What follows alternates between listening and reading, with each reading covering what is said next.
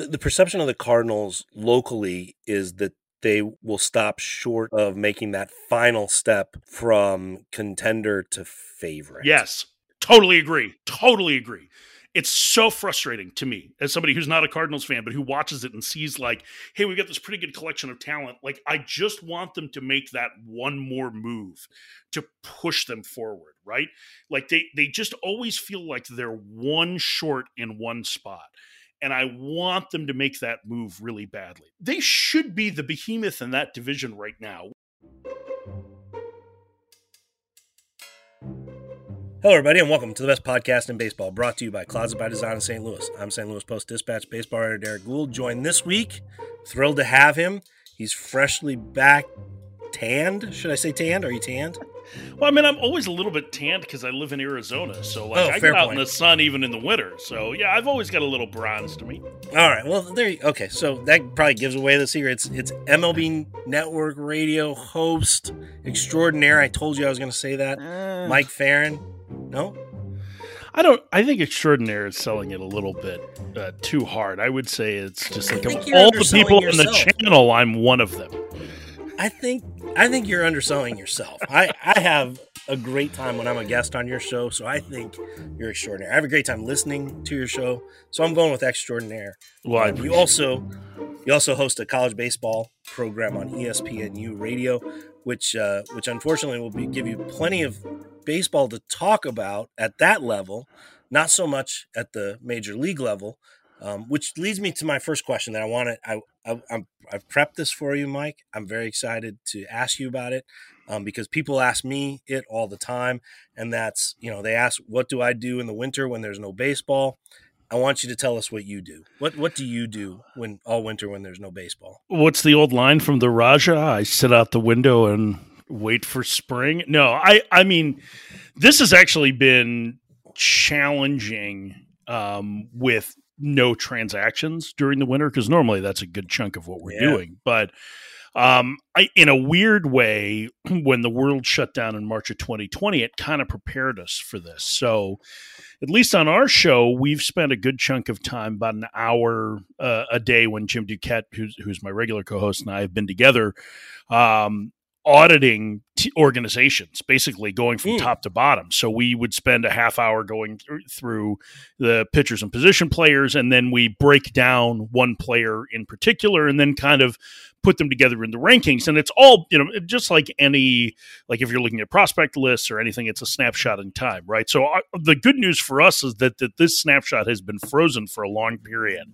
uh, now. The bad news is that we're starting to run out of teams so i don't know what's going to happen after that. I think we have three left so or four left so um so yeah so we're getting close to the end of that. But we also have been doing stuff on the channel. Obviously the hall of fame took a, a good chunk of time and we're kind of going back back through. We're doing, um, you know, this week we're doing a We Love the 90s week where we're talking about, you know, games and players and stars of the 90s. And I guess next week will be the 2000s. And so there are things we're doing to try and stay engaged. And really, I think, you know, college baseball. Listen, I'm a big college baseball fan anyway.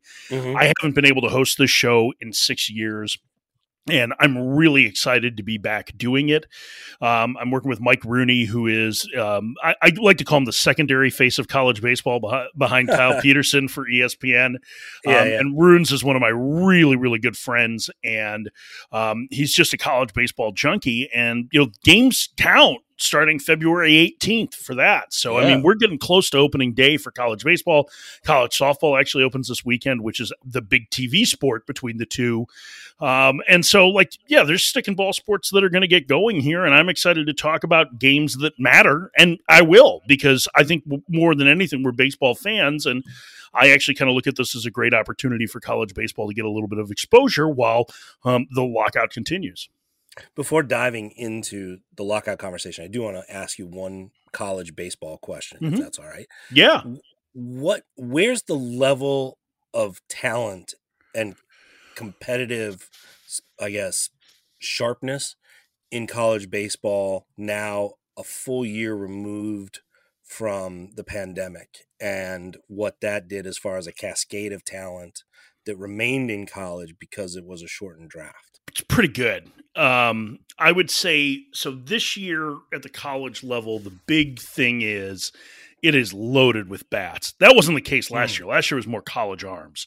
Uh, Yeah. This college class is loaded with bats. There are a lot of really, really good ones and guys that are going to go at the top of the board. And I think when you start to look at the teams that are picking at the top of the draft, as much as people are excited about the, this trio of, um, you know, high school bats that are there, and uh, Druw Yeah. Jones, who's Andruw Jones' uh, son, and um, the, the Ter- um, gosh, I'm blinking on his name, uh, Terrell Johnson, the left-handed hitter, who's like, if you watch video of him, it's pretty cool. Like he's really good, and Elijah Green, who's you know the son of a former NFL uh, lineman and um, a really talented player, like the, the, those teams are going to take the guys that have proven college track records, and so there's a ton of that. That said, the pitching is down a little bit, at least in terms of um, draft eligible players.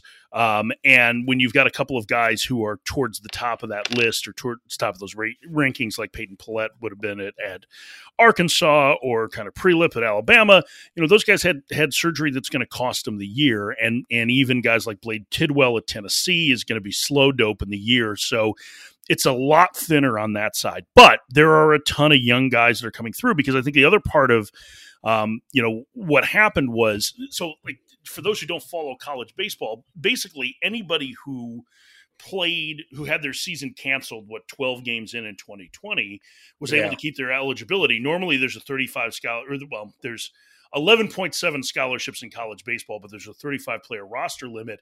The ncaa gave relief to these teams to be able to allow them basically to keep everybody on scholarship and the way the transfer portal now works guys have moved around quite a bit but the five round draft in 2020 probably helped the college talent more than anything for 2021 ain't and for 2022 because Yep. in addition to having guys go back to school that normally would have been you know picked in that you know 6 to 40 range in a regular draft year you also saw a lot of more prep guys that would have gone that were in that kind of usually i would say that 11 to 15 round where you know you might be able to save a little in the first part to overpay a guy towards that that middle part of the draft and so there's still a ton of talent that's at the college ranks and I, i'm really fired up for this season because of it. That's I, I'm I'm excited to see what that has done for some teams that aren't always powerhouses, right? Like, but if they Mhm. had the right group, the right group of pitchers, or you know, even just like the difference of having a Saturday pitcher stick around or a Sunday pitcher stick around,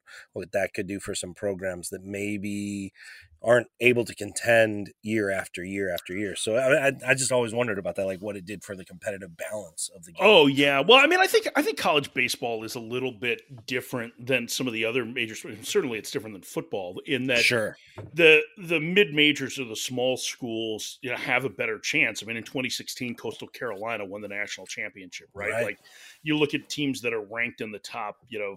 25 right now and it's places like east carolina and uh, you know dallas baptist which is uh, the pride of the valley. I mean they're they're really the best most consistent program in the missouri valley conference. And um, you know there's always a, a ton of big west teams but but irvine and, and long beach in particular are, are really strong. And i think in a lot of respects as much as the big ten is part of the power five and they have improved significantly in baseball the over the last you know 10 years in particular the the fifth best conference most years i would say is either the american or, or it's the big west. And so those aren't necessarily the biggest schools. And so yeah, um so like that's a fun part of it too is that there's a lot of different ways to get there. And big west baseball is like it's very much a throwback you know it's a lot of you know it, it's you're pra- practicing bunt defenses and um, you know there's a lot of, of stolen bases and there's you know a lot of off speed pitching a lot of pitching backwards and um, you know maybe you've got one guy that's a bopper in in the lineup but it's a really fun brand and they tend to pick up the ball too and I, so i'm a big fan of the big west just in general we are having this conversation. I warned you with the Tottenham game on the background, and it's ti- tied now. Just so, oh okay in case Well, you're prepared. yeah, yeah, you'll be prepared. It's tied now, so I warned you about that. That that would be on in the background, but also that gives us kind of a, a, a time fix to give everybody because we're on the eve of likely the formal announcement that spring training is going to be delayed. It's inevitable. We probably felt that way all along. Um, I would say that coming out of the World Series, we all felt that it was unlikely for spring training to open as scheduled around Valentine's Day with pitchers and catchers. Um, that said, how pessimistic to load the question here? How pessimistic are you that the regular season will start on time at this point? Um, I I don't know. I it just has it changed? Has your yeah, feeling changed?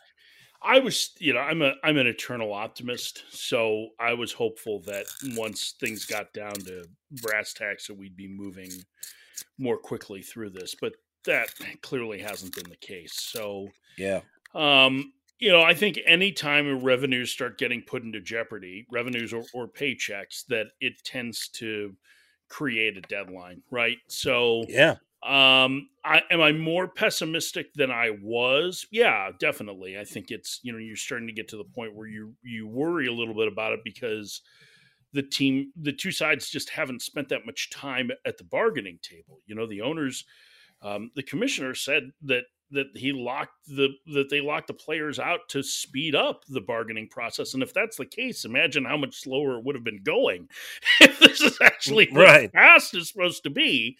Um, but it just doesn't seem like there's any sense of urgency and it it just kind of sucks. So and, and and i should clarify that it, it really doesn't seem like the sense of urgency is there on ownership's part. You know i mean that's that's where things kind of lie. And I get it from their standpoint. They don't want to give up too much. They've won the last two negotiations pretty handily. And, you know, if you were in the same position, you might be going, well, why do I have to give anything back? It's been working pretty good for me. But that's why we have contracts that expire. And that's where we get, you know, that's where leverage comes into play. And so, you know, all of those things are still, you know, part of the discussion. I, I'm still hopeful that that we'll get something done um, that won't jeopardize opening day and that will get us, you know, the bulk of spring training games. But it's hard to be to think that my glass is half full at this point. It's interesting that you bring that up, and I don't think we can talk about it enough that they said the lockout was to spur negotiations, or and it's a it's a good way to frame it because it wasn't the lockout can't possibly have meant to spur action on the field because otherwise they wouldn't have had a lockout. They drop the lockout, everybody goes to spring training next week likely under the same CBA rules that expired, but then the players have the leverage because they could strike or not show up or anything like that. They imposed the lockout to limit the players' leverage, right, and take the strike off the table. Um, if they wanted movement, if they wanted baseball activity, they could drop the lockout and everybody would go to spring training next week. It's just not going to happen. So the the positioning at the time, saying that the lockout was to spur negotiations, and then to wait 40 plus days before they began um, you know that that that was a very odd optic and it does set the stage that the owners are willing to wait. And i don't know if you know for for a lot of us and t- tell me if you agree with this for a lot of us we kind of saw the 2020 as galvanizing for the union and in talking with players they kind of described the same thing that like they really felt like they came together as a group as they as they fought for what they wanted in that shortened season, as they really tried to prioritize some of the health and safety protocols that they felt that really brought them together as a group and maybe st- steal well not maybe definitely steeled them for what was ahead. I wonder if maybe it also showed the owners that they can survive if they wait a little bit. Yeah it's a good question. I mean i, I think even that galvanizing force happened a little bit before the 2020 lockout. I think it was the reaction to the to the um, if you're looking for like one one kind of tipping point, it was the reaction to the Astro scandal that I think really you, oh you interesting unification from the players in it, at least publicly, in what they were saying. But I agree. Can you elaborate think, on that? Why why why do you? I mean, because that did in some ways pit 29 rosters against one. Yeah, I mean, I why, think it's why was that galvanized? I think it was mo- more that more like um, you know, everybody against a handful of players, right? Like it wasn't even one whole roster. I'd say it was probably like right. 12 guys, you know what I mean? Um, I think it's I think just the fact that they found their voice, right? So hmm. they were hmm. so so strident about um, the the reactions to the punishment and to what happened and how it played out, um, and then everything that happened in the aftermath. You know, the the commissioner um, made a major public relations misstep in referring to the World Series uh, trophy as the, a piece of metal, right? And so all of mm-hmm. a sudden that makes it seem like, well, he's disrespecting us, and here's another way to do it. And so, um, you know, you get a lot of alpha males that get bowed up as a result of that. And so, um, I think that that was probably part of it. I mean, some of this had been bubbling under for a, a number of years because of of you know, basically from the moment the last CBA was. Um, arrived where the only thing that really changed for the players was they got like extra seats on the bus and didn't have to tip the clubbies like, like or didn't have right. money to tip the clubbies right like or walking around cash like th- those kind of things i think you know, probably started this a little bit just in there, like, wait a second, we should probably pay closer to attention to what's going on. But I think that's kind of what started it. And then you have the the restart issues going into 2020 as well. Um, that that really helped to to drive them even closer together. So I think all of those things are factors in it. I mean, you're right in the sense that like the lockout doesn't need to exist. The way my understanding of collective bargaining, which again is is limited as a radio talk show host, but um, I feel like I can I can speak on this in the expertise is that that if once a CBA expires, you basically work under the the same rules of the CBA. Can. Yep. Um, in, until you reach a new agreement. Now, it does Correct. put you at risk for a strike. The one thing I would add that's a little bit different is that that there's a specific sunset date in the CBA, at least that's my understanding, um, for what the collect- competitive balance tax is. So Correct. I think, yep. and maybe this is maybe this is a little bit cynical, but I, I, would think that the legal reasons why they felt the need to impose a lockout immediately had as much to do with not having an uncapped year. You know what I mean? Like that's kind of like okay, we're going to try and protect ourselves some, and I'm sure that even if that that's not the main reason, that had to fa- factor into the calculus for it. So absolutely, you know, all of those things up. I yeah. think are are are part of what we are, and we do have the, like there is precedent for a commissioner ending a lockout. I think it was seventy four. Mm-hmm. There was a lockout, and Bowie Kuhn ended and sent everybody to spring training, which really ticked off all the owners. I don't see Rob Manfred doing the same thing, but there are histories of lockouts being ended by the commissioner before there is an agreement that's reached. You're right. Yeah. I mean, to give kind of historical perspective on it, the you know, the 94 95 players strike, the 94 season started with the previous CBA being mm-hmm applied. So that's why it became a strike, just to kind of give fans an example. Well, and the 95 season when it started was under those same rules, remember, because right. what, what had happened in those 200 some odd days from the time that the players struck, the, the owners tried to implement basically a new agreement and a new set of rules and mm-hmm. the players association took it to the national labor relations board which said that that they had not uh, bargained in good faith and so they overturned it and basically forced them to take players back this was part of what they had replacement players and all of this and of course the, the it's fairly famous that the the head of the or the the um, arbiter in that is now on the Supreme Court. It's a just right the judge who so, went yeah. yeah. who they took it in front of in New York yeah. So that and, and that's an important point for people to understand too. Is an um, the owners declared an impasse, and it's one right. of those words that I'm sure like you uh, you know I'm very careful to never use right in the coverage because it has such a legally charged definition. If if an, if ownership declares an impasse, they are saying that they cannot arrive at a deal, and that gives them the power to unilaterally implement, which is what you just described, their their mm-hmm. their own agreement um, and kind of compel it upon the sport. Um, that's their legal right. Now, what led to it is the union said, "Whoa, whoa, whoa! How could you declare an impasse when we're still talking?" Um, this went through the mediator. This has this this does have ripple effects even today, where some of their reluctance or all of their reluctance to go in front of the mediator that was offered by the owners relates back to this because they did go to an mediator. They did agree to do that. And it it's what led to the cancellation of the World Series. It did not help things. And then that brought about the impasse. Then that brought about the court case. Then that brought about, you know, players breaking the the the line to go to spring training. A few players. Um all those things are in play here. But that's why, like, when you'll see like a headline that says union and owners at an impasse. It's like, well, no, they're no. not. When you see that word, that means trouble. And that was a huge bat signal for trouble um, back in 94, 95. Yeah, I, I think impasse and quarter pole are the two terms that get thrown around willy nilly that don't mean what they do.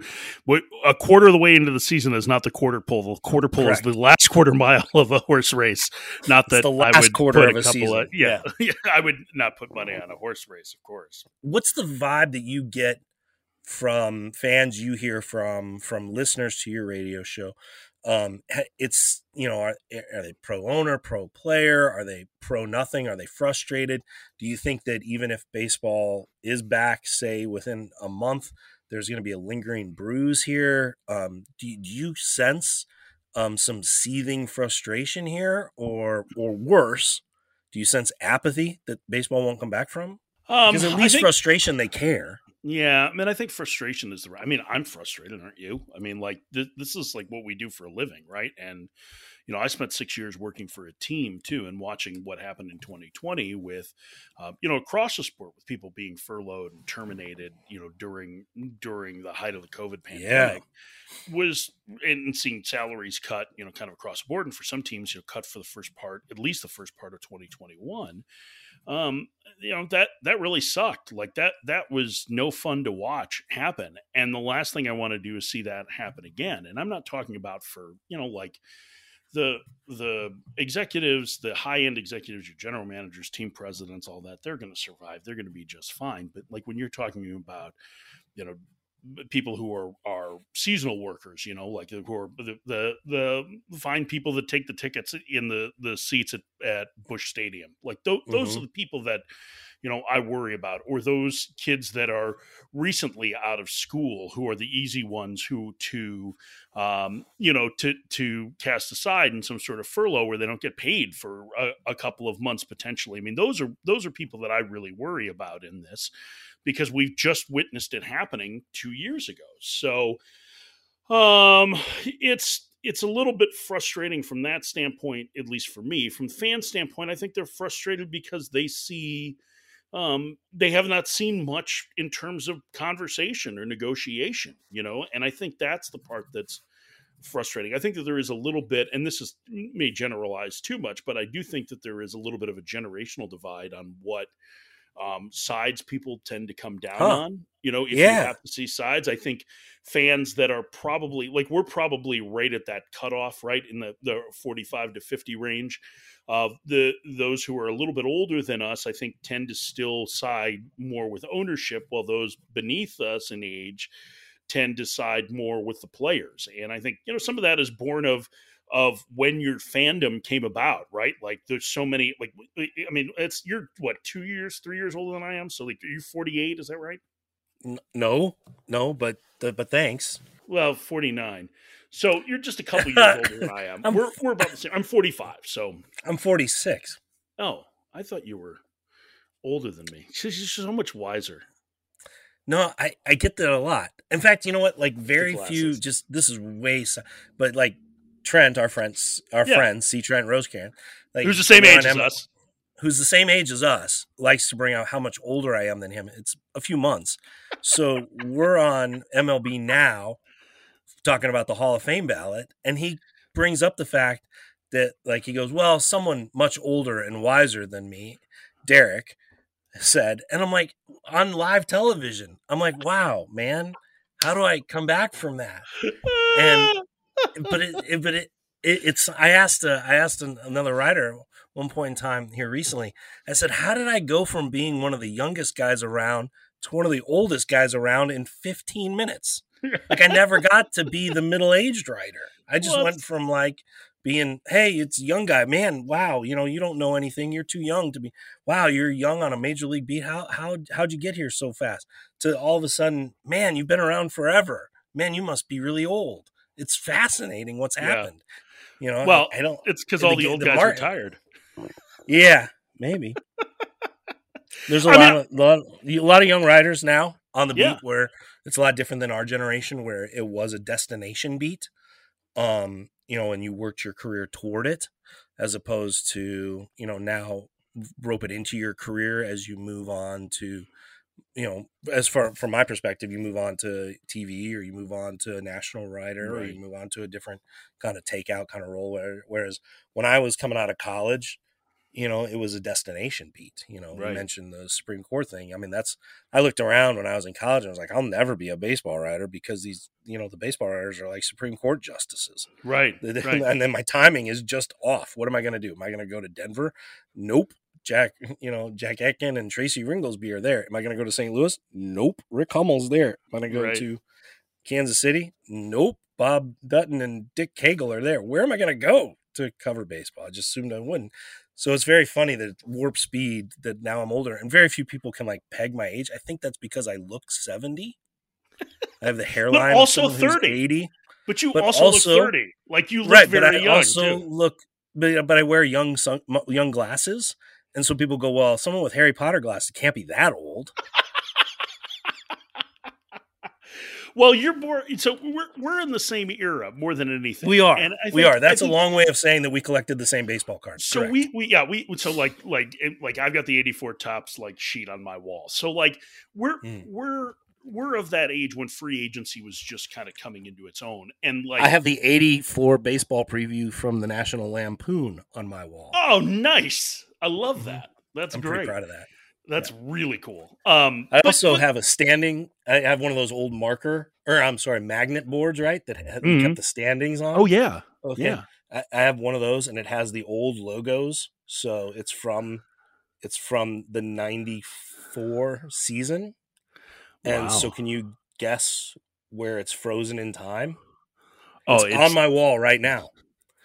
It is uh, a frozen in The time. I- Cardinals were 53 and 61. The Expos were 74 and 40. Does that close the gap for you? Yeah, it does. It was uh, uh, the day of the strike, 1994, frozen Yeah. in time. I'm Yeah. sorry. This, yeah, and then I have the updated magnets for the Devil Rays and Diamondbacks that I got later. 1998. Yeah, So, but So- but I think all of this has to do with. I mean, it's it's like when free agency came about, right? Right, so, right, like we when we when we were growing up, to free get us back agency was track, radio still uh, just trying to get us on to because I don't have as much cool stuff in my office. I've got a a, paint, a digital painting of Dick Allen smoking a cigarette and, and juggling, which I really that's love. But amazing. Is that an NFT? No, it's not. It's actual. Uh, it's an actual um, uh, print that a, a friend of mine did. She has uh, put together. Oh, you may remember. Do you remember Carly Todd, who used to work with the Huh? Rays? Yeah. So she she now is the director of baseball operations for the University of Texas, and she has done a whole thing of of digital prints of um, baseball players smoking. So like she's got all these kind of like famous photos of like Jim Leyland and uh, Keith Hernandez and like all, all these guys are like just having a rip, right? And she's turned them into these did this digital art, and so I have that very famous SI cover of you know Dick Allen wearing his White Yeah.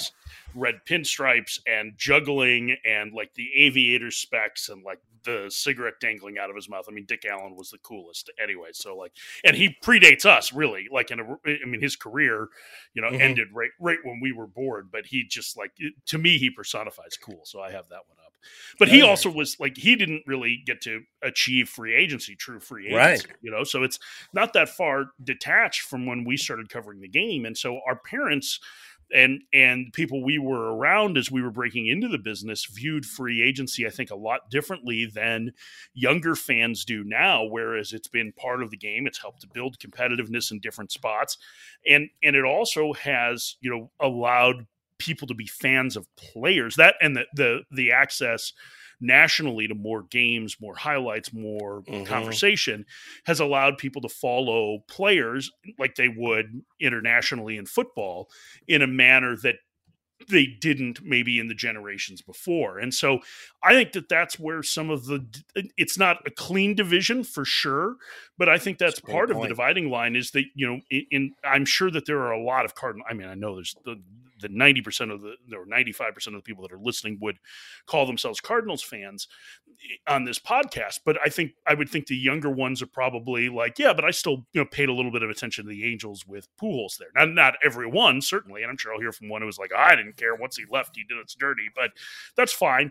But like, there's a I think a better understanding of where it comes uh, of what what's happening with you know free agency, and I think there's this this little bit of a divide in the the you know that the tired argument of billionaires versus millionaires and I know you were talking about that in your chat this week, and it's just not, you know, like e- even if you were to take away the dollar figures from it, like most of us work for somebody else, and so we understand how hard it is to get a Right. raise or to negotiate a new salary or whatnot, and that's in a lot of respects what the players are doing, and so maybe there's a little bit more public empathy for it than there was certainly 25 years ago when it, almost all of the coverage and reaction was based around well, these players are greedy. They're the ones who went out on strike.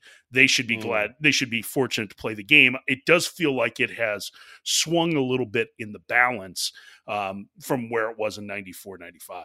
I, I like that point a lot. I, I oh, I've talked to folks about how owners kind of give off an air of permanence. You know, like uh-huh. they're here committed to the team the way the fans are um, you know, or or a way is siding with the owner is siding with the laundry because that player may be here today and gone tomorrow, and how could they? And they just don't share that same passion as a as a fan does, a commitment to the team. And I don't think that's fair, but I understand where that's coming from. Where you see the owner, it's part of why people go, why won't the owner do more to try to win a World Series? Why doesn't he want to win a World Series as, or you know as much as I do? Um, it, I think that same kind of question come or comes from the same area of where they're like, well, you know, the owners are going to stay. Right, right. And like, listen, I think I do think that one of the things that um, that Bud Selig did that was largely successful was trying to push for local ownership as much as possible. You know, like, um, you know, and and I think that's that's one of the things that helps to tie them to tie owners to their their um, their owners or tie the fans to their owners and their teams is that that helps and that you get the feeling that you know like bill dewitt was born in st louis and i know he bounced around a lot but um, i think that that's you know i think there's probably a better connection there if you were going to take over from the Busch family um, right. in ownership than than it would have been if you'd brought in you know and, and you know Frank McCourt, which obviously didn't work as well in Los Angeles. So, so like wherever you can to be able to have that ownership d- does add to that feeling that the owners are in it for the long haul.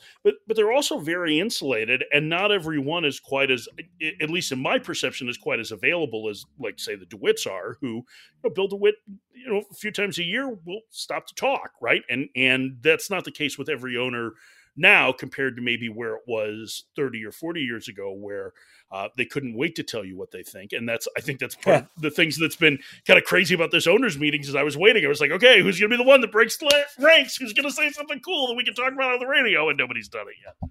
Right right. Where so where do you so as to not get bogged down in cba talks and how I, will ask this and then I want to move on from it. Is yeah, where would you like to see the sizable advancement? Like to me, the discussions kind of break along three different areas, and I've tried to maybe oversimplify, but simplify it down to like, look, the, the players want to get higher salaries earlier in their careers. They want to create. They want to disincentivize tanking by somewhat pulling the plug on the value of draft picks in hopes that that also helps to restore the middle class of free agents that has been squeezed out because players can be put into those roles or four players at the minimum can be put into the role once manned for by one guy for three million dollars and owners can save money. So they want to try to find ways to restore that middle class. And then third the owners want to increase or find new streams of revenue either through advertising on jerseys, advertising on helmets, whatever they're going to get from the growth of you know sports books and gambling in states as that starts to spread, and then expanded playoffs. Those are kind of the three elements, right? Right. And it's like both sides want to win. They both want to go two for three, and it's not possible.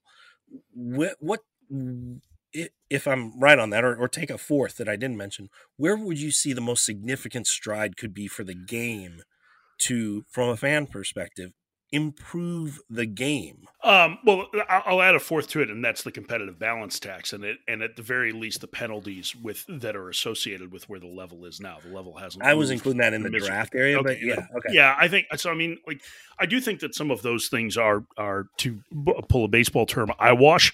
Um, I don't think that adjusting the draft is going to to end tanking because I don't think we've seen the draft structures in other sports end that. I mean, we just saw a coach, right. A, former coach in the NFL, is suing uh, the league, and part of you know Brian Flores' argument is that the owner of the Dolphins offered him a hundred thousand dollars per extra loss to try yeah. and get the number one overall pick, right? And so, so like, there's there's I, I'm not sure how much of that actually ends up moving the needle towards that. Yeah. I think from a fairness standpoint, because teams value those zero to three players more, those players that have not reached arbitration yet. I think mm-hmm. to me that's the that's the place where the biggest gain should be made because if if they're going to count on those players, then they should be paid more commiserate with yes. what they're what they're valued at.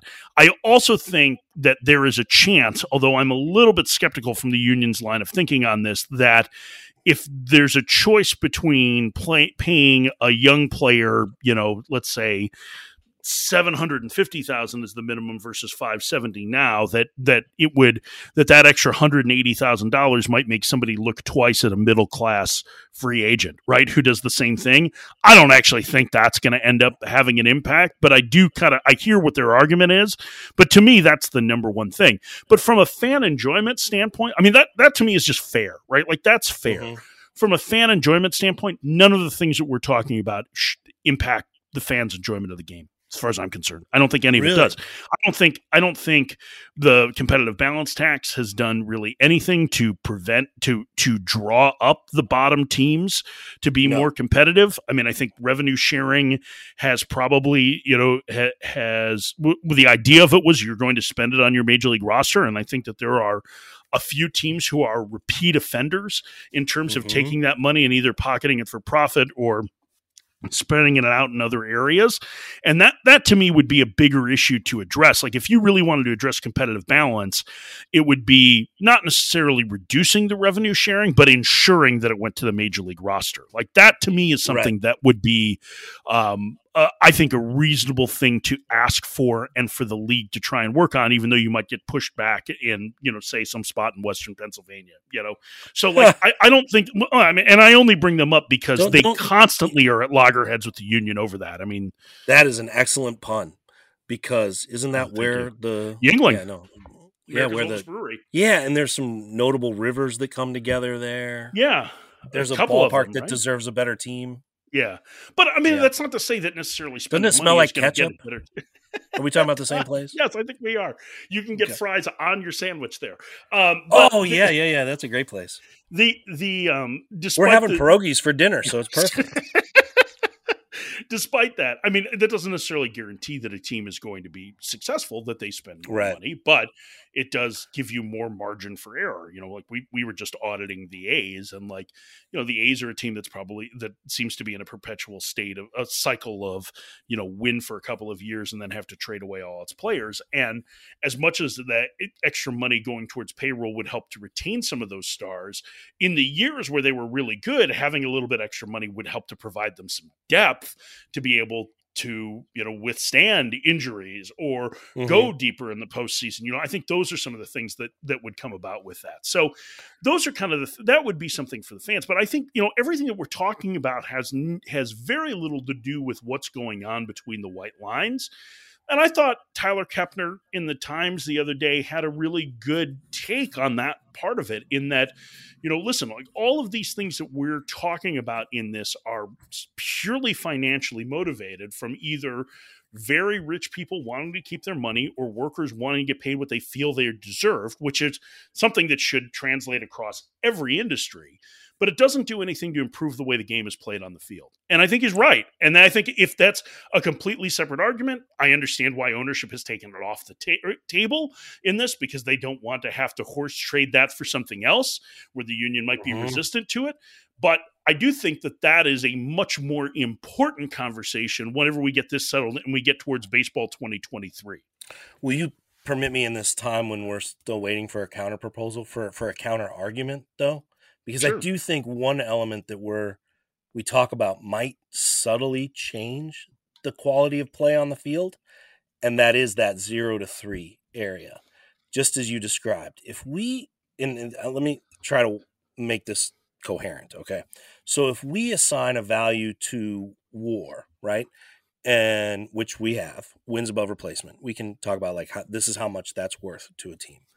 And we know that teams try to get better bang for their buck for wins above replacement. They don't want to pay, they would rather pay a million for a two war player than four million for a three war player, right? Kind of. I think it's more that they would rather pay um, four guys the league minimum to try and replace right. two so wins that's what I'm going to production, then exactly. play, then pay six or seven million dollars for. Well, really, it's on the free agent market. I know it changes based on how the quality of the player, but you're paying say eight to ten million dollars for a two WAR player, which is a league average producer. There you go. Okay, so this is exactly what I'm getting at: is they are willing to have slightly worse production on the field to maximize the value of what they're spending. So like you, like you just said, they would like to put four me four minimum salary players into an aggregate production of slightly less than an average player than to pay the freight of an average player on the open market and get the slightly higher performance.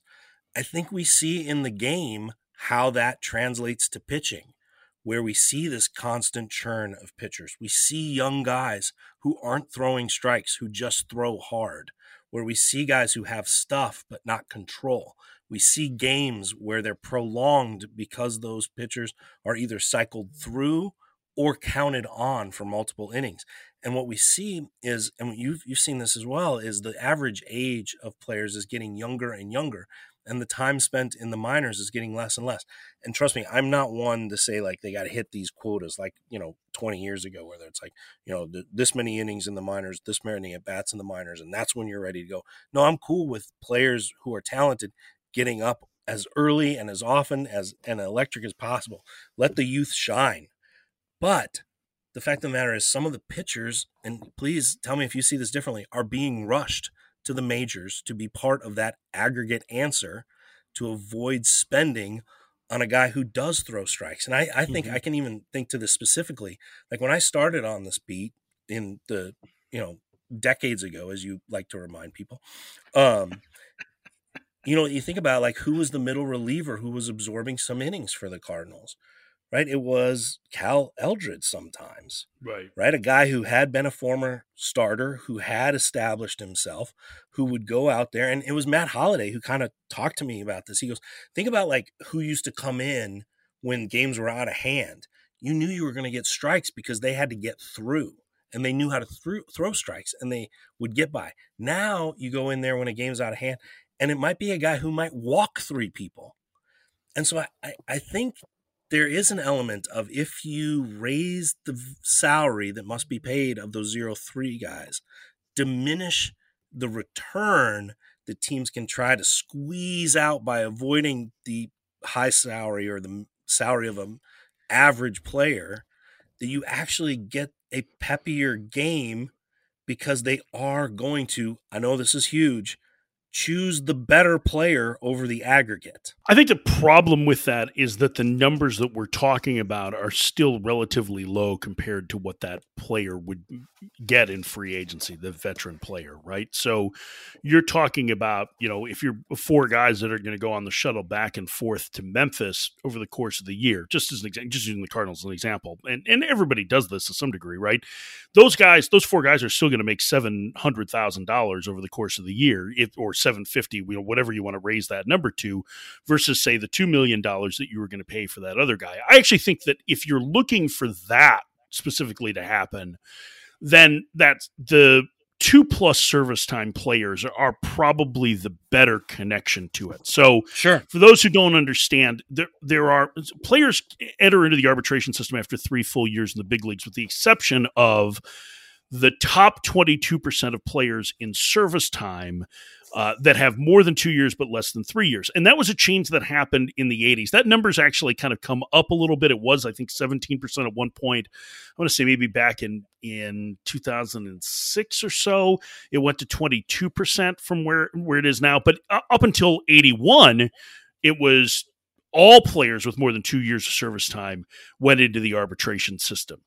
And so I think that to me is a much bigger um, I don't know if deterrence the right word, but that would have a much big greater impact on that decision versus um, versus this because I, mm. I, just don't see. I don't think. I mean, if you're going to pay four different guys, you know, and you only make major league money the the When you're in the when you're in the big leagues, so whoever the four guys are that are minimum salary players are going to be seven hundred thousand dollars or whatever, seven fifty, whatever you want to say, eight hundred thousand on your Yeah. line versus the two or three million you would pay for that guy, right? Like that's two million bucks that you're saving that you can either throw at something else or that you can, you know, if if your um, you know owner doesn't necessarily want to contribute it to payroll, you know, might give to spending on infrastructure or you know taking for themselves or whatever it is. So I don't think it's I, to me it's not necessarily uh, an either or because the numbers are so well. It's a lot of money to everybody but you because you cover the Cardinals and the Post Dispatch.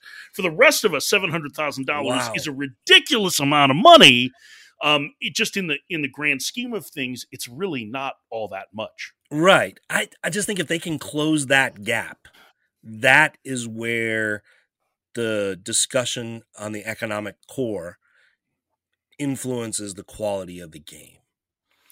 If they yeah, but the, the the, number gap has where to be better significantly players higher than what the union is asking for. Okay, that's fair. That's fair. That to me is think- like if you want to pay those zero to three guys and set the minimum at 1.5, then I think we can have a dis- discussion. But also knowing that bringing up the floor to that level is also going to probably drive the costs higher Right. on those middle tier players. So I don't know that you ever necessarily fully get there. I I just think something has to be done where the incentive is to put the better player on the field, not the better value. Well, but that's part of the the union's argument, though, too, in in the, the discussion of service time manipulation. You know, with players who, um, you know, spend three weeks basically in the minor leagues to either you know burn an option and not get service time, or if they're not on the forty man, it's what like seventeen days that they have to spend in the minors before they can bring up, and the team gets an extra year of service time out of it.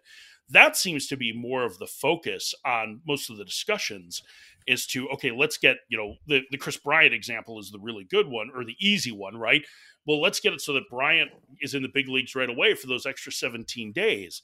Okay great. He gets to free agency sooner. He makes more money sooner. That's great for him but it doesn't do much for the competitive balance in there other than to allow him to choose his employer sooner which you know again baseball players unless they're amateur free agents don't get to choose who they're working for. They get drafted into an organization and then are there for, you know, when you count the minor leagues, usually around nine or 10 years if they're fortunate enough to reach free agency. Well, that, that's, I mean, that to me, like you were talking about, like the eyewash aspect, I, I stopped short of saying that. But the argument where it's Kris Bryant, that's like an argument of one because Right. how th- there aren't very many examples of that. Now, Totally agree. There's there's a lot of angst about that at the front end of a player's career. Think about the young man from Seattle, right? Kelenic, right? Kelenic, yeah. it- how much worry was there that they were going to avoid burning him, right? And then they would delay his time, they would manipulate his time.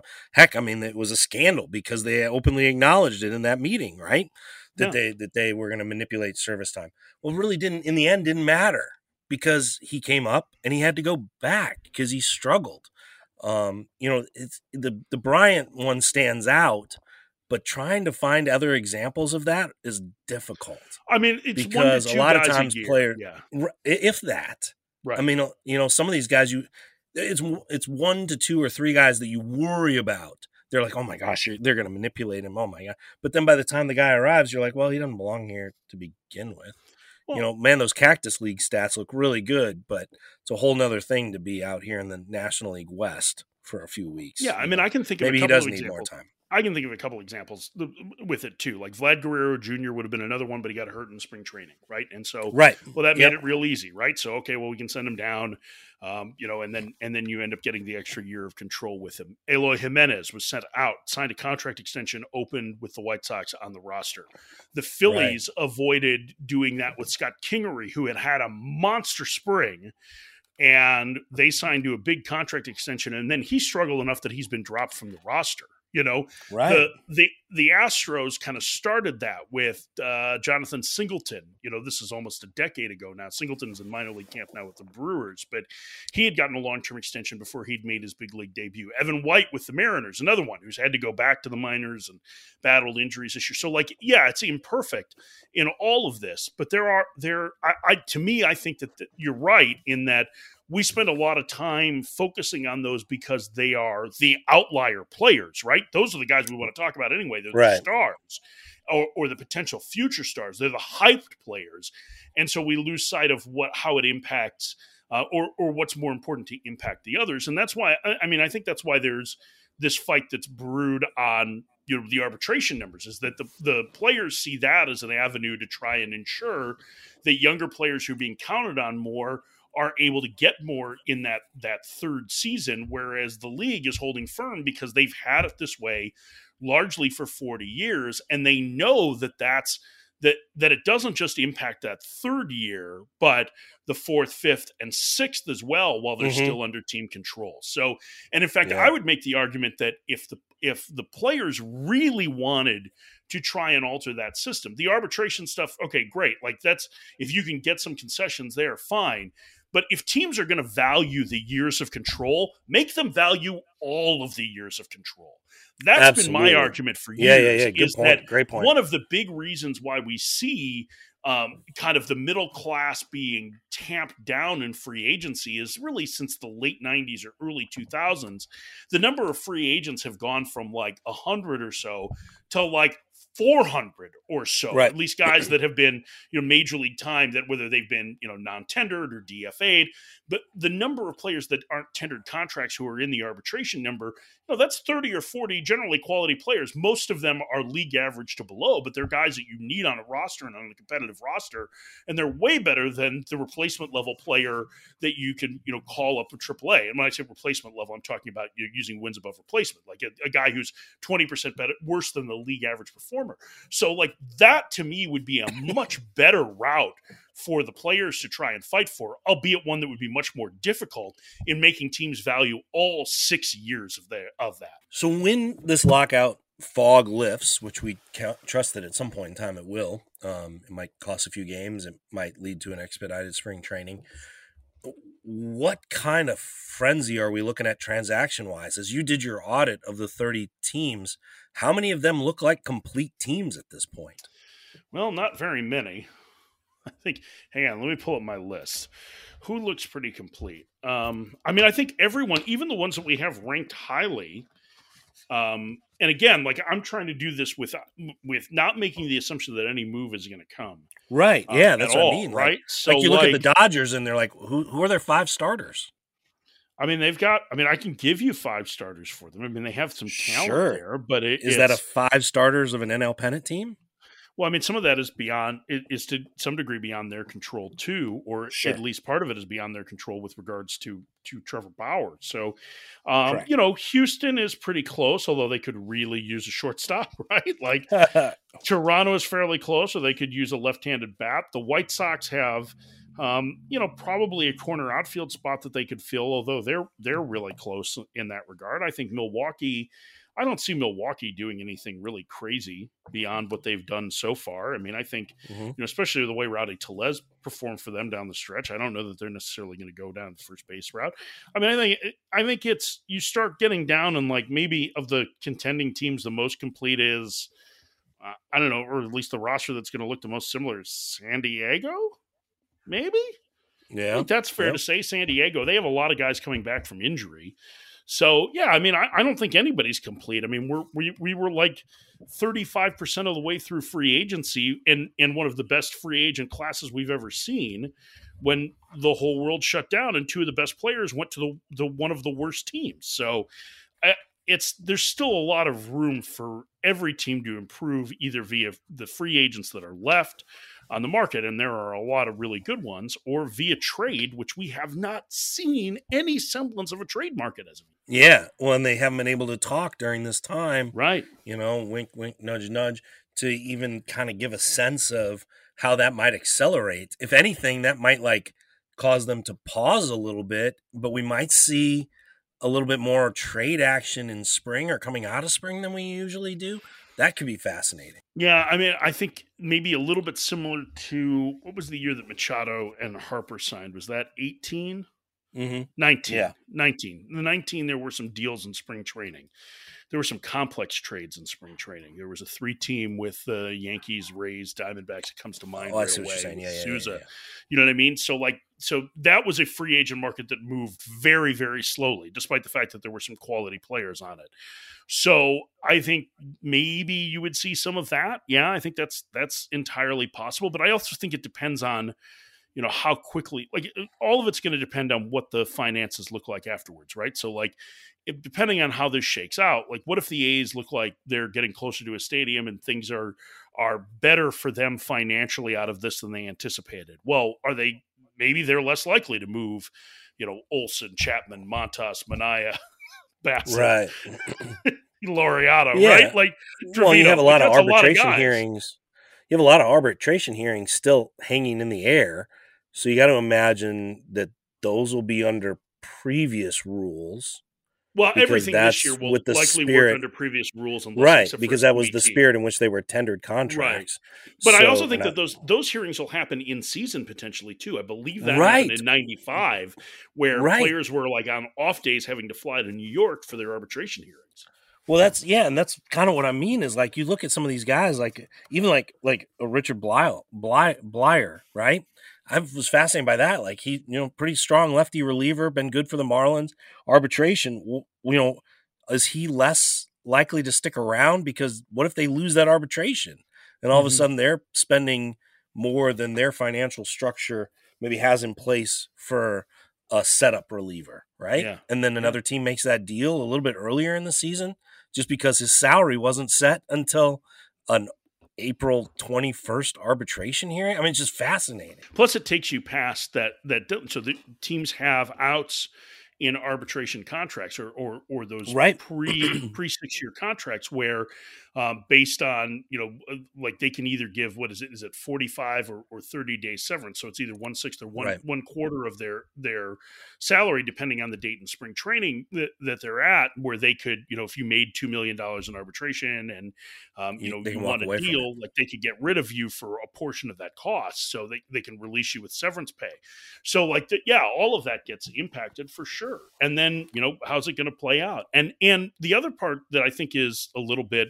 um you know at least worth keeping an eye on is what do revenue streams look like coming out of this? You know how mad are, are people right? Like if we miss a significant part of the season or even the first couple of days of the season you know in 72 which was the first work stoppage that affected games when the players came back with 13 days into the season, opening day in a lot of spots had 3,000 fans. Now, I don't think we're going to only see 3,000 fans, but you will see some spots that are not sellouts as a result if there are games missed. So that impacts revenue. Does that end up taking potentially a, a, a team that would acquire somebody like that off the books? Does it force a team to make a deal earlier than they intended to? All of those things are things that we just don't know the answer to. And we're only going to be able to play Monday morning quarterback. Where were the Cardinals in your audit? Um, Do you see them as a pretty complete team at this point? Yeah, pretty good. I mean, I think complete team, like for my druthers, no. But are they a largely finished product from what they're trying to do? Yeah, I think so. I mean, I think that's fair. You've written about that, right? Like, it's not like, you know, I, I think they could use a second baseman, but I know they've got Nolan Gorman coming, um, which they at least seem to think can play second base, right? So, um, you know, Wait, I've think got, they need a second baseman? The guy won a gold glove there. yes. Huh. I think Tommy Edman is better served playing multiple different positions rather than being an everyday guy. Personally, I think that takes advantage of a lot of his strengths and that he can do a Mhm. lot of different things. Um, you know, he had pretty pronounced splits.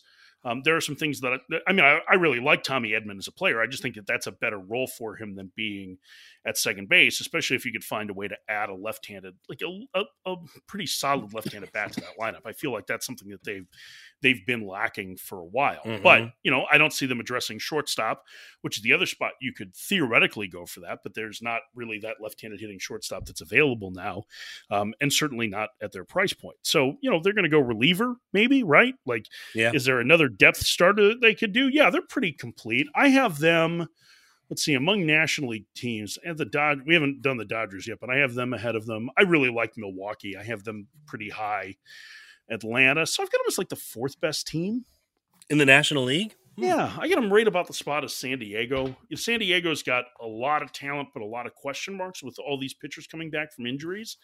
So I think they're they're pretty good, but I can see the Cardinals being in that. I don't think there's that much difference between them and the Brewers. I think based on um, you know what we've seen from the early projections from Fangraphs, it looks like they have the Cardinals slightly ahead of Milwaukee in that division, and so yeah, I think they're they're just about that spot. I mean, I think listen, they've got Goldschmidt, good.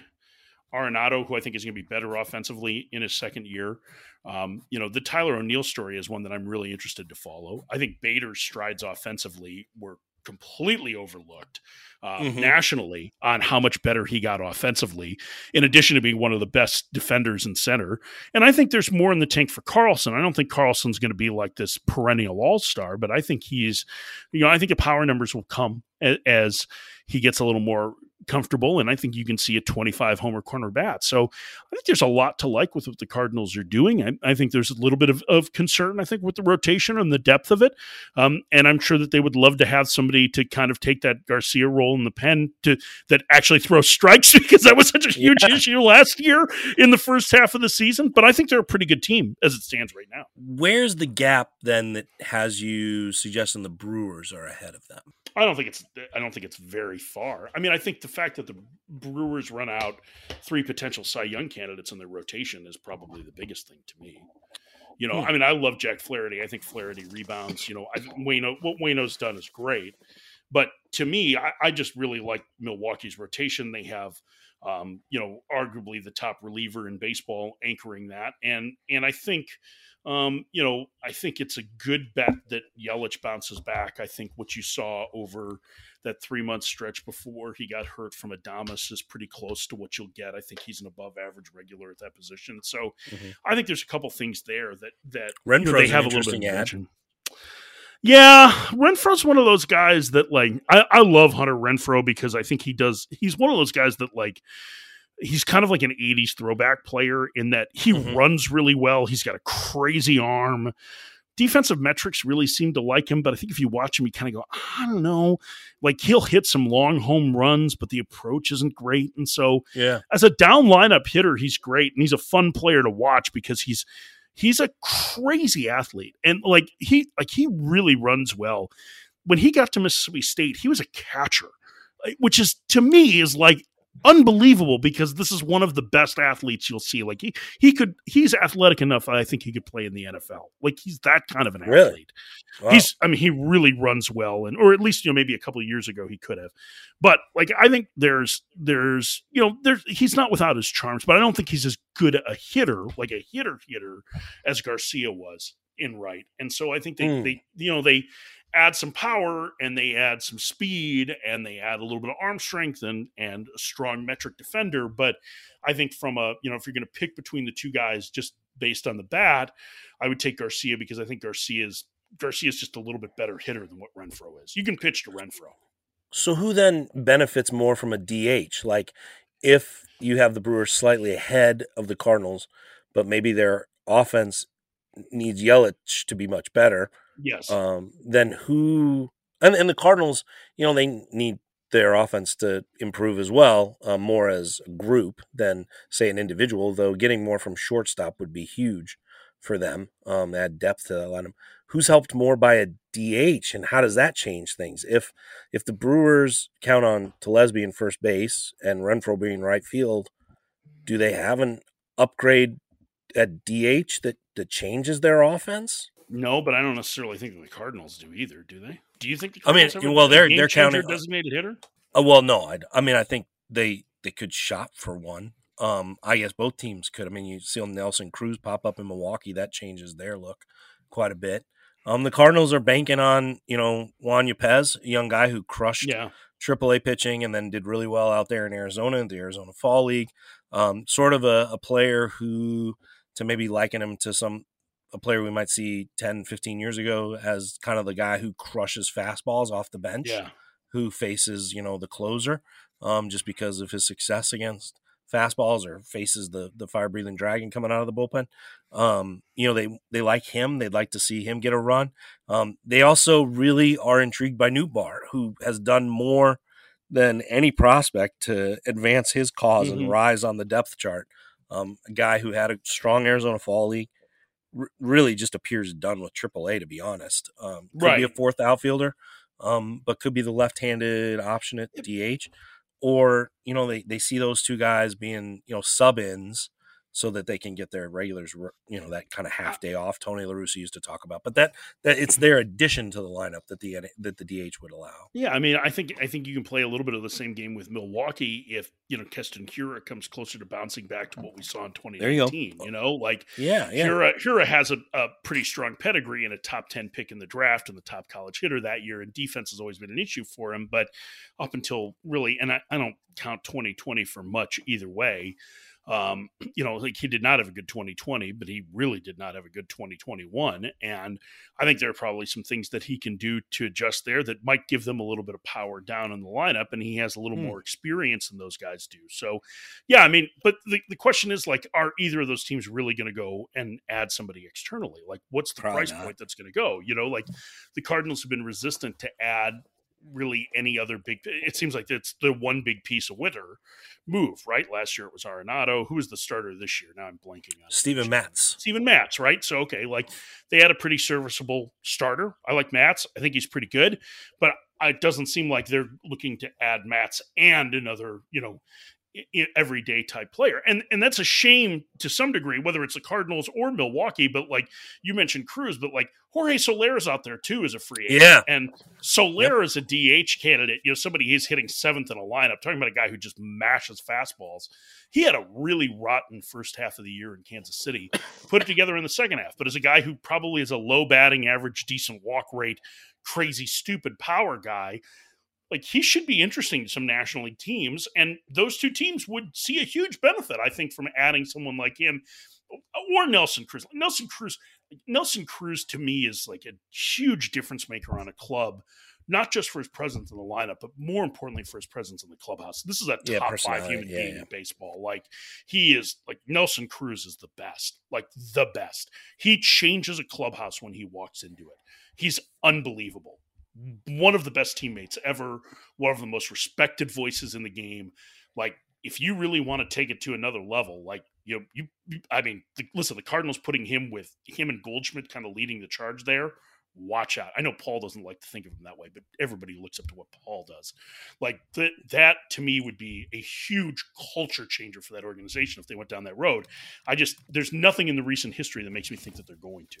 I, I think you, you touched on like Paul Goldschmidt not liking the description there. You're you're you're so right about that. Um, my little, I don't know the the my view of the Cardinals, say last year, but really going into this year, it, I think it still applies. Is the the Cardinals are at their best when Goldschmidt is the presence that drives them, and Arenado is the personality. that Yes, yes, you know, if they take on the personality of Arenado, it's really good team. If they rely on the presence of Goldschmidt, that's an exceptional team. And it really, you know, th- that that 17 consecutive wins, that seven game, 17 game winning streak. No, you know, they're not going to do that. They haven't done that before in club history. But the style of play they had there, man, they were swashbuckling defensively, and they were um, they pitched well. Um, they were aggressive with their defense, um, and they were reliable. Sometimes even plotting, but some, but often timely offensively. Obviously, Tyler O'Neill was a big part of that. Yeah. Harrison Bader's improvement was a big part of that. But it was kind of the steady metronome of knowing that Paul Goldschmidt was going to be Paul Goldschmidt that made the the kind of offensive engine run. And it's like, well, that's the style of play that makes them best. That's when they're they're best. They they they're swashbuckling and aggressive and dynamic defensively, and they're pulling off those, you know, the phone call, you know, the phone number play, um, and and they're just they're doing they're stealing hits, they're stealing plays, they're rely they're they're building um, a wall behind their their pitcher and helping him out. And offensively, I mean, could could you remember much about their offense during that 17 game winning streak? Probably no. not, but it was always there. And I think that's the style that serves them best. I mean, I think I think to me, Arenado is a little bit like he can be a little bit variable offensively because he's such an aggressive hitter that right. you're going to see some some fits and starts. But his at bats with men in scoring position are just stupid. Like he's he's a guy that you want up in those big spots because I think he he has his best moments in those. That's when he really locks I, I think he brings a brashness that the Cardinals need. Well, he you know, plays like, with a one thing that they. You know what I mean? Like he's yeah, just, yeah. He's just. Well, I mean, I don't. I don't speak energy. Well, I, I don't yeah. either. But uh, but but you know it's close. It's a little a zest like for life. He brings a yes. zest for life. Yes, yeah. but there, yeah, there's a there's an energy to the way Nolan Arenado plays. But yeah. I will say that I don't think he's alone in that. I just think he's the biggest name in that. Bader plays with that energy too. Harrison Bader plays like his hair is on fire. I think there's a little more of that in Tyler O'Neill than than I realize. You know, one of the sneaky things with the Cardinals, I think that gets lost is how athletic that outfield is. I didn't oh, yeah. appreciate that O'Neill could here. move. Well, like no, can we fly. Don't, but you got to remember, you watch them 150 times a year.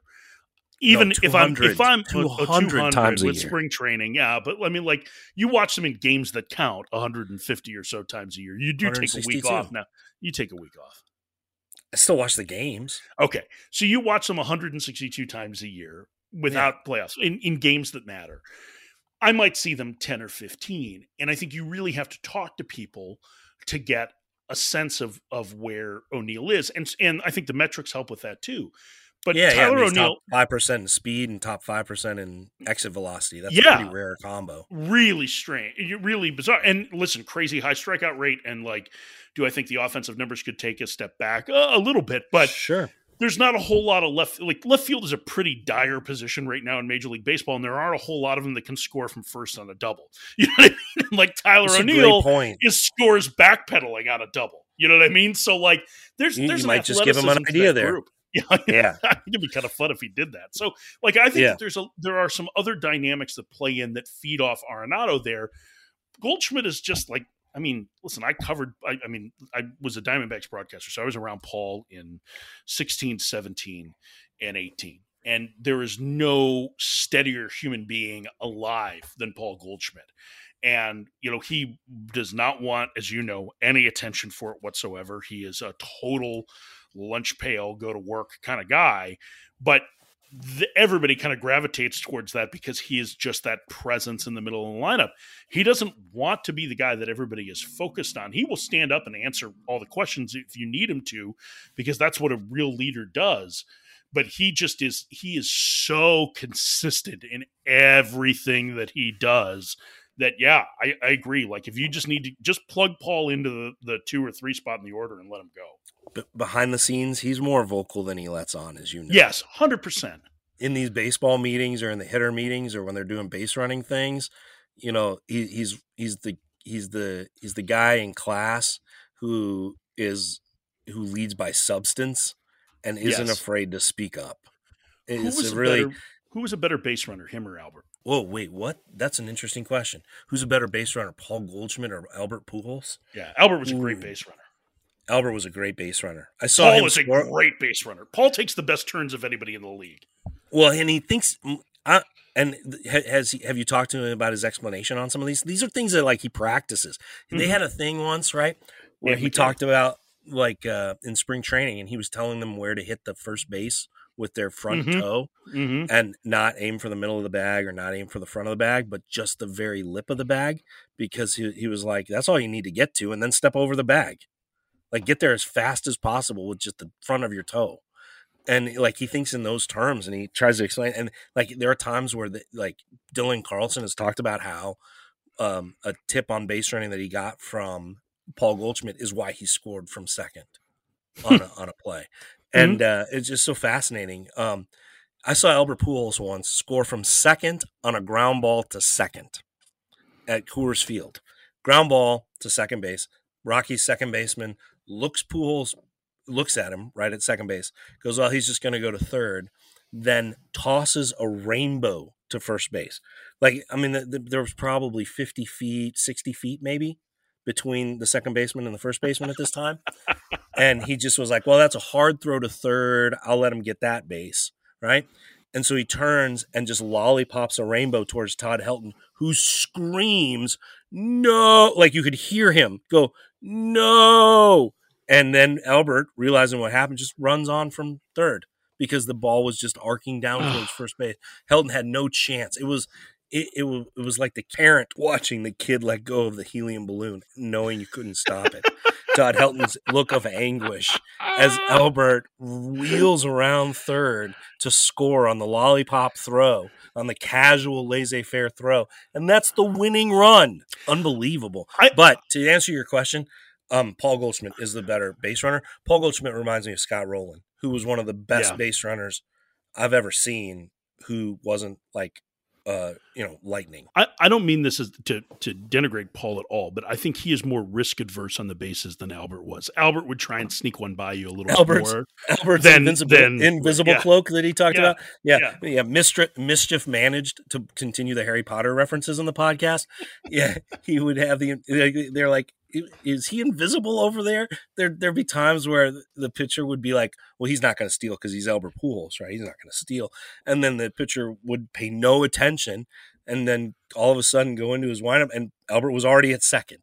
Yeah. It's like, what what are you doing? Yeah, yeah, you're right. I saw you're Paul right. have a 30, 30 stolen base season though, and it's not like Paul is all that fast. So like, it's just he's it's pretty he, remarkable. He just knows. But I mean, I, I saw a season guys, where Yadier Molina led the Cardinals in steals, and all those guys worked with Dave McKay, and that's probably yeah. the common thread in all of it because Dave might be great point, the best base running coach in baseball history and the best outfield coach in baseball history. Uh, yeah, uh, Willie McGee works with him now, and it's really interesting um, because you see guys improve, and that's actually been you. You talk about something that maybe didn't get as much attention. Harrison Bader's base running.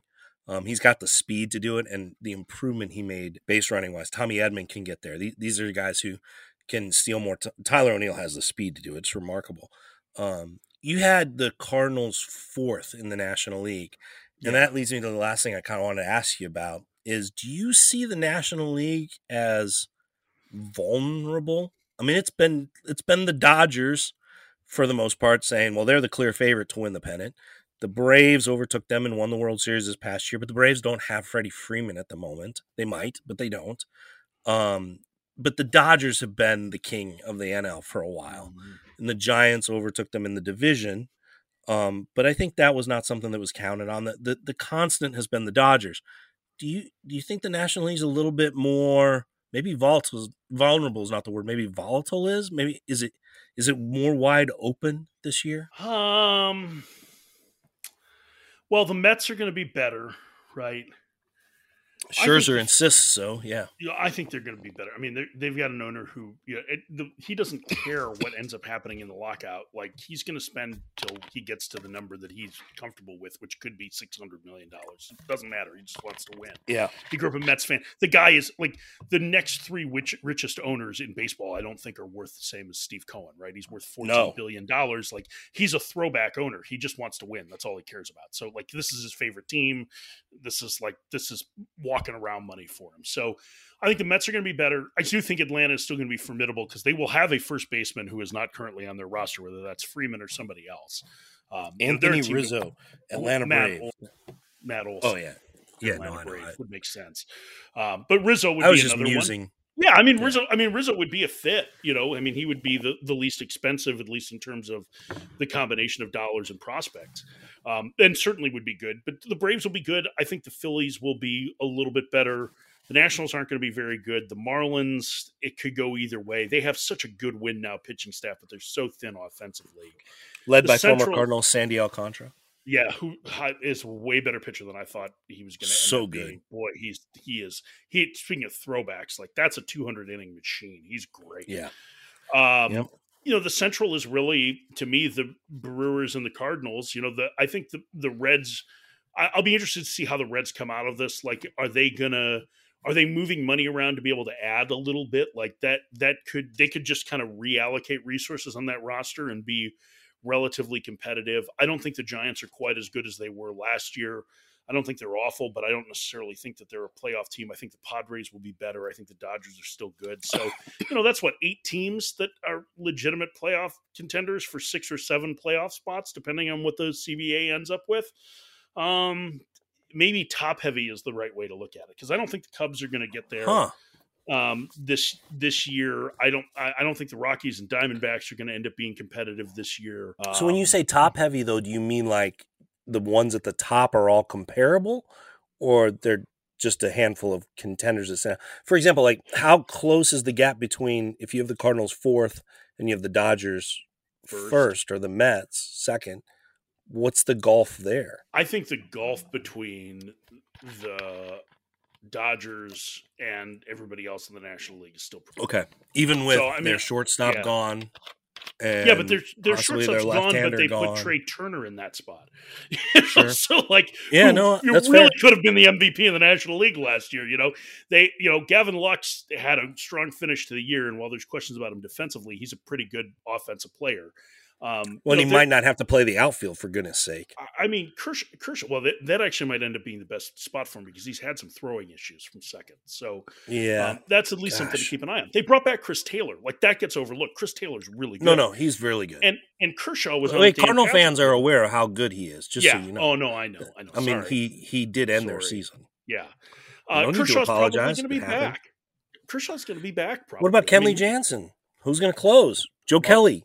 He ain't coming back, is he? Well, but Blake Treinen has been one of the better relievers in the National Yeah, League the that's last fair. couple of years. So, like, and, and they find relievers. Like, remember, remember in 2016 when like Joe Blanton was the best reliever in the National League, throwing 75 innings for them. So, yeah, yeah, like yeah. I, and and they have a really deep farm system and they have some young arms like at some point i would guess that in the the month of august or september you're going to see bobby miller in the big leagues in the same similar way to how dustin may and, and walker buehler broke Yep. in I watched Bobby Miller this fall and walked away going, "Holy smokes!" Like that's a guy that throws a hundred. He was their their what second rounder out of Louisville, first rounder out of Louisville in 2020. Like that's a huge arm, and like it's all the elements are there. So they still have a really strong pipeline that they can deal from too. So you know, I think again, like we're frozen in time, and the Dodgers really haven't done anything other than bringing back Chris Taylor.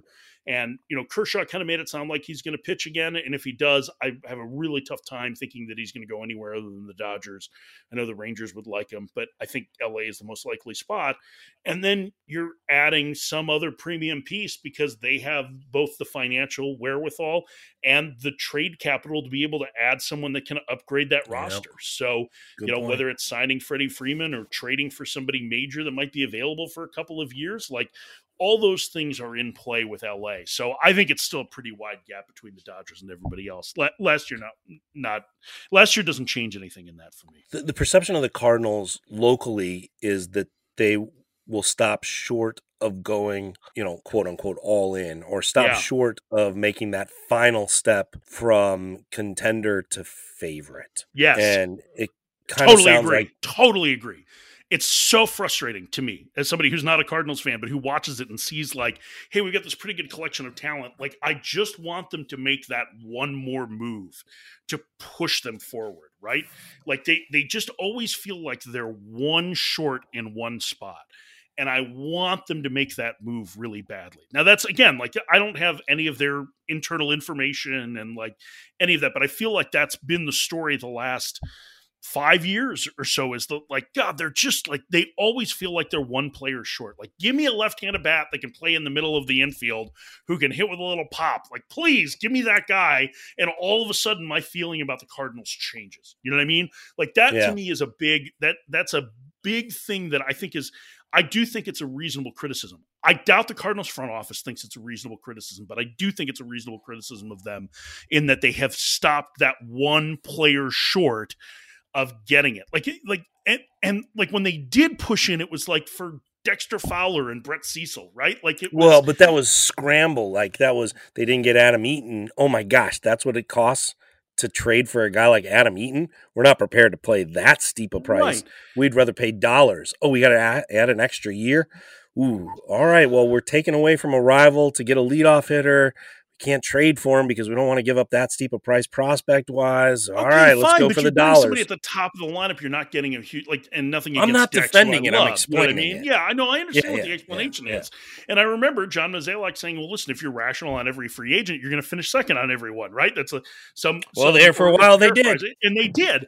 But then it's just the ones that they chose to push in on were the ones where we went, "Oh, are you sure you wanted to go down that road?" So, like, I think that there's, I think it's, it is a valid criticism of what has happened over the last five years or so, and it's something I would love to see them address because they're like, you know, they should be the behemoth in that division right now, with the Cubs, you know, taking whatever step back they've had to do, or decided to do, I should say.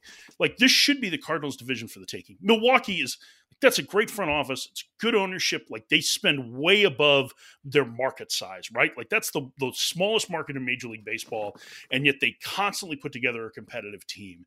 The Cardinals, to me, feel like they just need that that that if they could go for that one more piece, and it doesn't need to be like a 10 year deal for a 30 year old guy.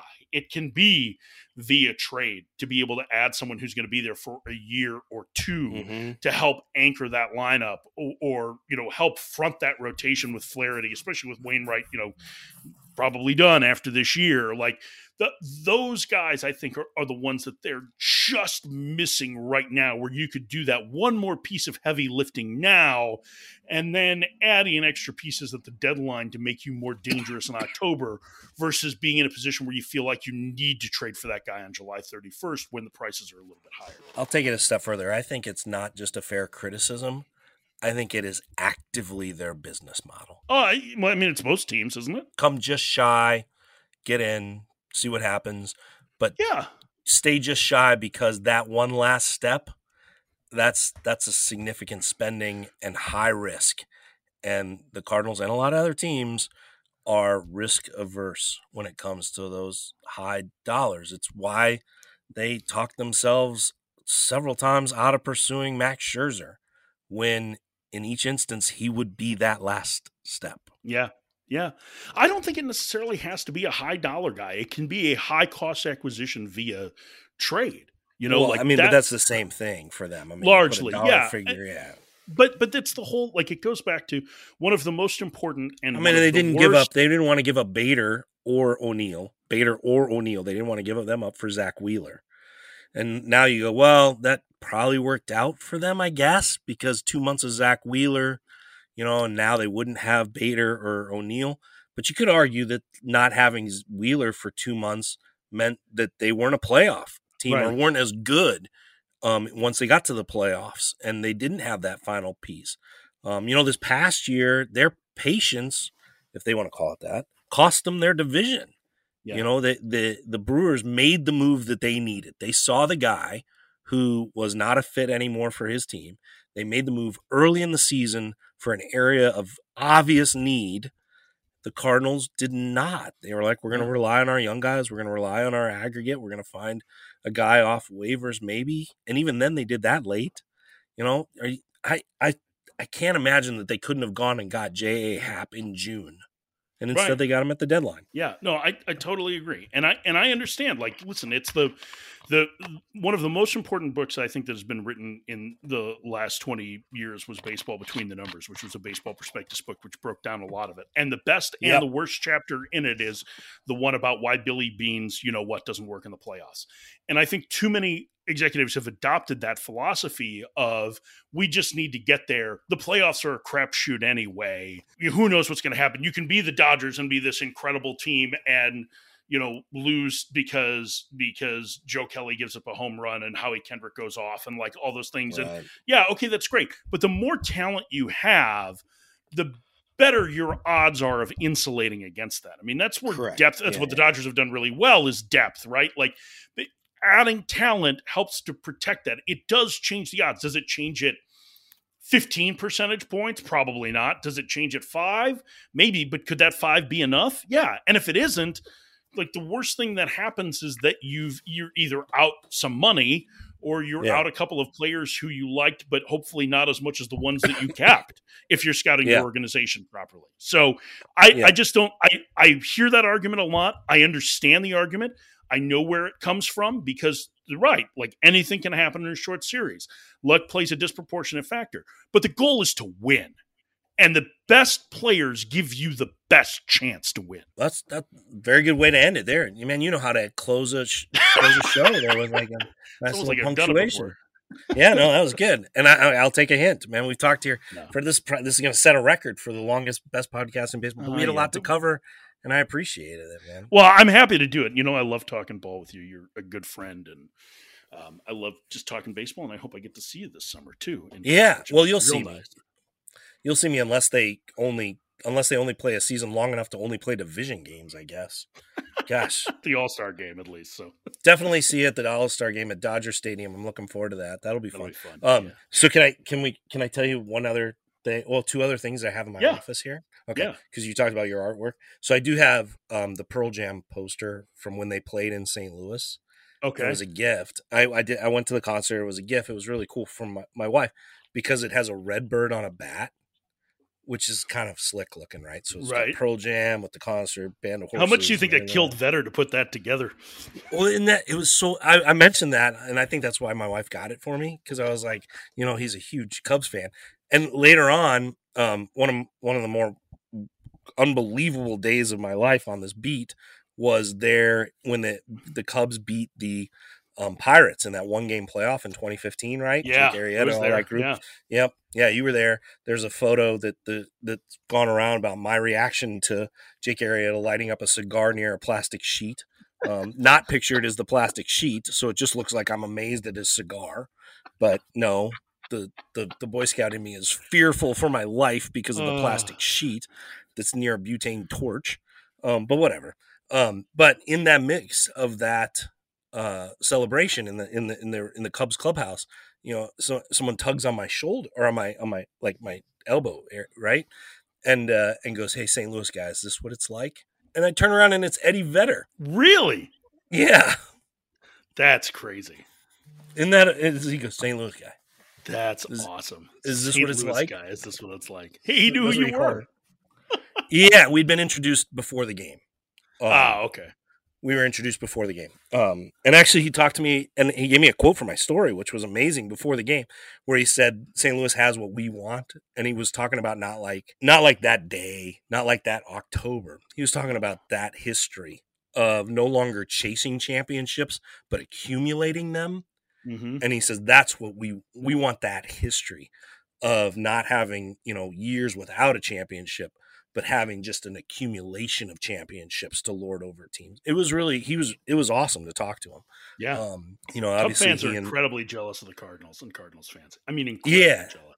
yeah and he but he put that jealousy like in perspective like Yeah. you know it's not tomorrow that we're that we're we don't want to like duplicate their championships tomorrow we want to have a you know the next decades like them that's what Mhm. that's what matters and i thought that was interesting but yeah yeah he, he was like st louis guy is that is this what it's like so there's there's my um pearl jam story how about that That's awesome. Uh, I, I like last that. the the one of the only photos that I have up baseball wise is of uh Shoeless Joe and Babe Ruth sitting beside each other and oh yeah. Shoeless Joe is holding the bat and like pointing towards the sweet spot of the bat and young Babe Ruth is leaned over looking down I, it's awesome I love that photo Oh, that's so cool. I don't. I'm have sorry any Babe Ruth is holding the bat I'm sorry Babe Ruth is holding the bat young Babe Ruth is holding the bat and Shoeless Joe is talking about the sweet spot So I don't have any photos up, but I have the lineup card from the first major league game I called, which the oh, Diamondbacks Oh, gave cool. me, which is really neat.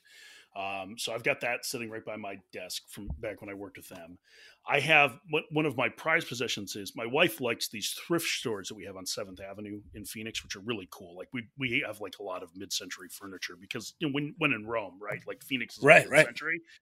She found the radio part of an old Radio Shack sign and painted it bronze, and I have that hanging on my wall. So that's one of the cool things because because it just reminds everybody what I do for a living. Sometimes I forget. wow So, and then I also cool. have a, a print of um, uh, that somebody did several years ago of um, the Dancing Homer. It's a Springfield Isotopes Dance Dancing Homer appearing every home game at the bottom of the fourth and seventh inning. That's So, amazing. Yeah, Great. it's really perfect. cool. That's those are those are my uh, those are some of the uh, the fun artwork that I have. up. We have fun art in our house, gentlemen. So. That's awesome. That, well, that's MLB Network Radio host extraordinaire Mike Ferrin. You can find him on MLB Network Radio. You can also follow him on Twitter at Mike underscore Ferrin. That's Mike, of course, because you know he's a broadcaster. Underscore Ferrin. what? You've never heard that before? Actually, I haven't. I had, I've been saving. I've been waiting it all along. Uh, so Mike underscore Ferrin F E R R I N. Mike, thank you so much. You're a good friend. You're great to talk ball with. I I, uh, I enjoy our lunches very much in Phoenix, and I look forward to um, having them. Um, you know, I, I had hoped to make a trip out to Phoenix already here, but you know, things have been postponed because of the, the virus, and now we're looking at a lockout that could upset, rip up, delay whatever the regular season. So, hope to get out there and look forward to our lunch and uh, and trying to woo you back onto the best podcast in baseball. Me too, but it's good to be with you. Okay, press stop recording here, and now to go check the Tottenham score.